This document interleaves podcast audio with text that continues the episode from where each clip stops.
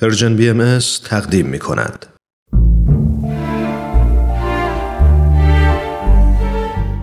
آفتاب بینش. شنوندگان عزیز رادیو پیام دوست با درود. رامان شکیب هستم و اینجا برنامه آفتاب بینشه.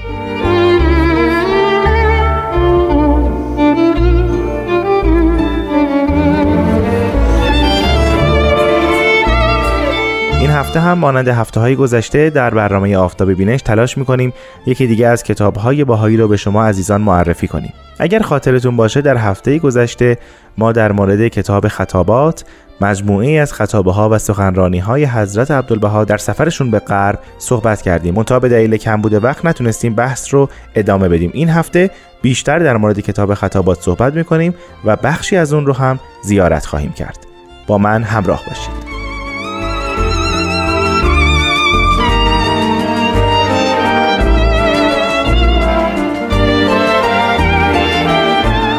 اما همونطور که قبل از این گفتم مخاطبین متفاوتی و گوناگونی از قشرهای گوناگون جامعه در محضر حضرت عبدالبها حاضر می شدن و به خطابه های ایشون گوش می‌دادند. این افراد هم در جرگه سیاست بودند هم عالمان دینی بودند هم دانشمندان بودند و هم مردم عادی من به اسم بعضی از این افراد اینجا اشاره می کنم مانند تئودور روزولت که در سال 1912 در محضر حضرت عبدالبها حاضر شد یا گراهام بل اون دانشمند معروف یا ویلیام جینینگ برایان سیاستمدار دموکرات که البته ایشون یک سفری به حیفا پیش از اینها داشتن این جناب برایان و قصد ملاقات حضرت عبدالبها رو داشتن اما به دلیل مشکلاتی که در اونجا حضرت عبدالبها با دشمنان دیانت بهایی داشتن صلاح دونستن که این ملاقات انجام نشه.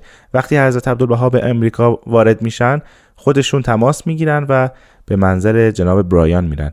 همینطور ویلیام سولرز فرماندار نیویورک یا آدمیرال پری کاشف قطب شمال یا فردریک لینچ معلف کتاب صلح بین المللی و همینطور سر ریچارد استنلی رئیس دانشگاه شهر وستن یا در آخر رئیس اساقفه امریکا هم به حضور حضرت عبدالبها رسیدن. اینها فقط نام گروهی از کسانی است که حضرت عبدالبها را دیدن در محضرشون حاضر بودند و به خطابه هاشون گوش دادند. اما اگر بخوایم یک دستبندی داشته باشیم از محتوای خطابات حضرت عبدالبها در وهله اول ایشون راجع به الوهیت صحبت می‌کنن. حالا زیر مجموعه مختلفی هم داره این موضوع. مانند تفاوت مراتب مانع از ادراک مافوق توسط مادون است که بر حسب حال اون جمعی که درش حضور داشتند ایشون حالا یا بحث رو از باب فلسفه مطرح می‌کردند و یا از باب دین یا کلام. مبحث بعدی که ایشون بهش میپرداختن مبحث نبوت بود که راجع به ظهور انبیا صحبت می‌کردند و علت ظهور انبیا که به چه دلیل در عالم خاک انبیای الهی ظاهر میشن. همینطور مباحث دیگه ای که در خطابات حضرت عبدالبها می‌بینیم راجع به ادیان الهی صحبت می‌کنن. چه از بعد تاریخی و چه از بعد اهداف این ادیان که چطور ظاهر شدن و به چه قصدی در بین مردم آمدند در مورد اساس تعالیم مبارکه دیانت باهایی صحبت می کنند و همینطور در مورد حقیقت انسانیت صحبت کردن حضرت عبدالبها در خطابات خودشون. و حالا موضوعات دیگه ای مانند تربیت یا اصول اخلاقی یا وعود الهیه هم از موضوعات جالب توجهی هست که ایشون در خطابات خودشون ایراد فرمودند.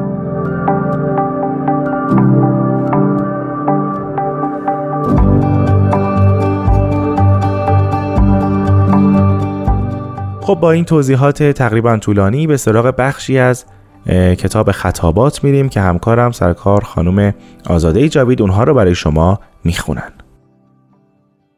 خطابه ای که در رمله اسکندریه در هتل ویکتوریا پنجشنبه 16 ربیع الاول 1330 بیان فرمودند. بعد منحرف از سرات مستقیم و منصرف از منهج قویم گشتند. دوباره به زل قدیم افتادند تا دوره حضرت مسیح آمد. کوکب عیسوی طلوع نمود. در ایام آن حضرت معدودی قلیل محتدی به نور هدایت شدند و مشتعل به نار محبت الله گشتند منجذب شدند و منقطع از ما الله گشتند از راحتشان از دولتشان از حیاتشان گذشتند و جمیع شعونشان را فراموش نمودند ولی معدودی قلیل بودند. مؤمنین حقیقی فی الحقیقه دوازده نفر بودند و یکی از آنها اعراض کرد و استکبار نمود. محصور در یازده نفر و چند زن شد. سیصد سال طول کشید تا امر حضرت انتشار یافت و کلمت الله نافذ شد و ندای ملکوت الله به جمیع اطراف عرض رسید. و روحانیت و نورانیت حضرت جهان را زنده و روشن کرد. زمان حضرت رسول علیه السلام رسید. نیر حضرت رسول طلوع نمود ولی در یک بیابانی شنزار خالی از آب و علف که از سطوت ملوک دور بود و قوه عظیمه مفقود. قوای نافذه سایر ممالک در آنجا نفوذی نداشت. بلکه محصور در نزد قبایلی بود که در نهایت ضعف بودند. فقط بالنسبه به یکدیگر صولتی داشتند و قبیله اعظم آنها قریش بود که قوه اعظم آنها هزار نفر بود که در مکه حکومت می نمودند و در بادیة العرب زندگانی می کردند. از انتظام و اقتدار عاری بودند و سلاحشان عبارت از شمشیر و نیزه و عصا بود حضرت به قوه قاهره امرالله را بلند نمود و این معلوم است که هر نفسی که قوه قاهره بیند فورا خضوع کند و خاشع گردد. هر آسی فورا مطیع شود. اگر انسانی را هزار کتاب نصایح بخوانی متأثر نشود. دلالت کنی و بیاناتی نمایی که در سنگ تأثیر نماید در او ابدا اثر نکند. به جزئی قوه قاهره چنان متأثر شود که فورا خاضع و خاشع گردد و امتصال امر نماید.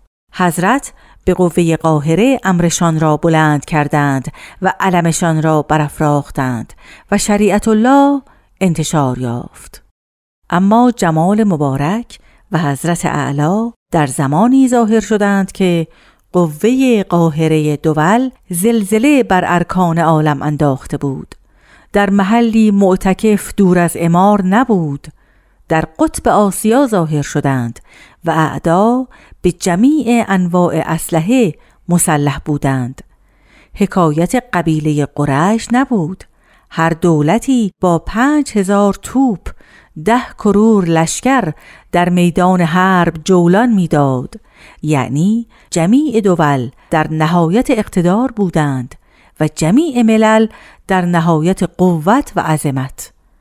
اگر به تاریخ رجوع نمایید از بدایت تاریخ الی یومنا هازا در هیچ عصر و قرنی دول عالم به این اقتدار نبودند و ملل عالم به این انتظام نبودند.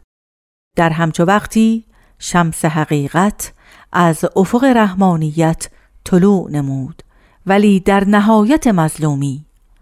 وحید و فرید و بیمعین و نصیر و قوای عالم بر مقاومت جمال مبارک دائما قیام داشت.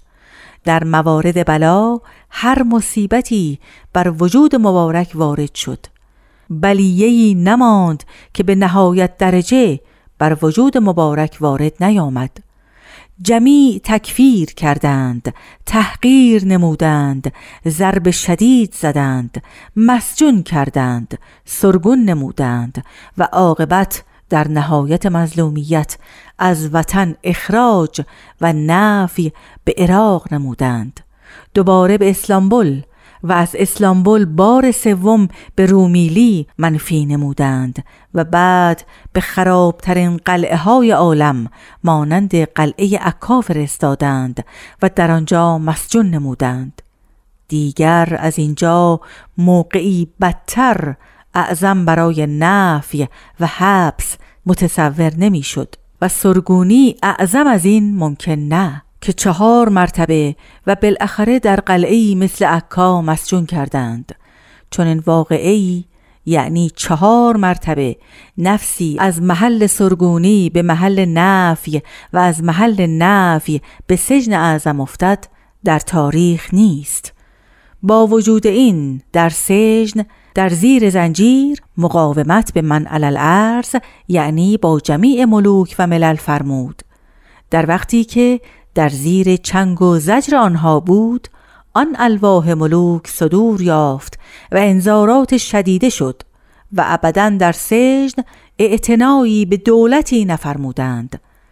مختصر این است که امرش را در سجن جهانگیر کرد. در زیر زنجیر آوازه کلمت الله به شرق و غرب رساند و رایت ملکوت مرتفع نمود و انوارش ساطع گردید. و جمیع قوای عالم مقاومت نتوانست. هرچند به ظاهر مسجون بود ولی از سایر مسجونین ممتاز بود چه که هر مسجونی در سجن زلیل است حقیر است و قاعده چنین است ولی او چنین نبود. انتها. خیلی ممنونم از خانم آزاده جاوید که بخشی از خطابه مبارک رو برای ما زیارت کردند. می‌تونید کتاب خطابات رو از سایت کتابخانه باهایی تهیه بفرمایید و اون رو مطالعه کنید. آدرس این سایت هست reference.bahai.org من رامان شکیب تا هفته آینده با شما خداحافظی می‌کنم. خدا نگهدار.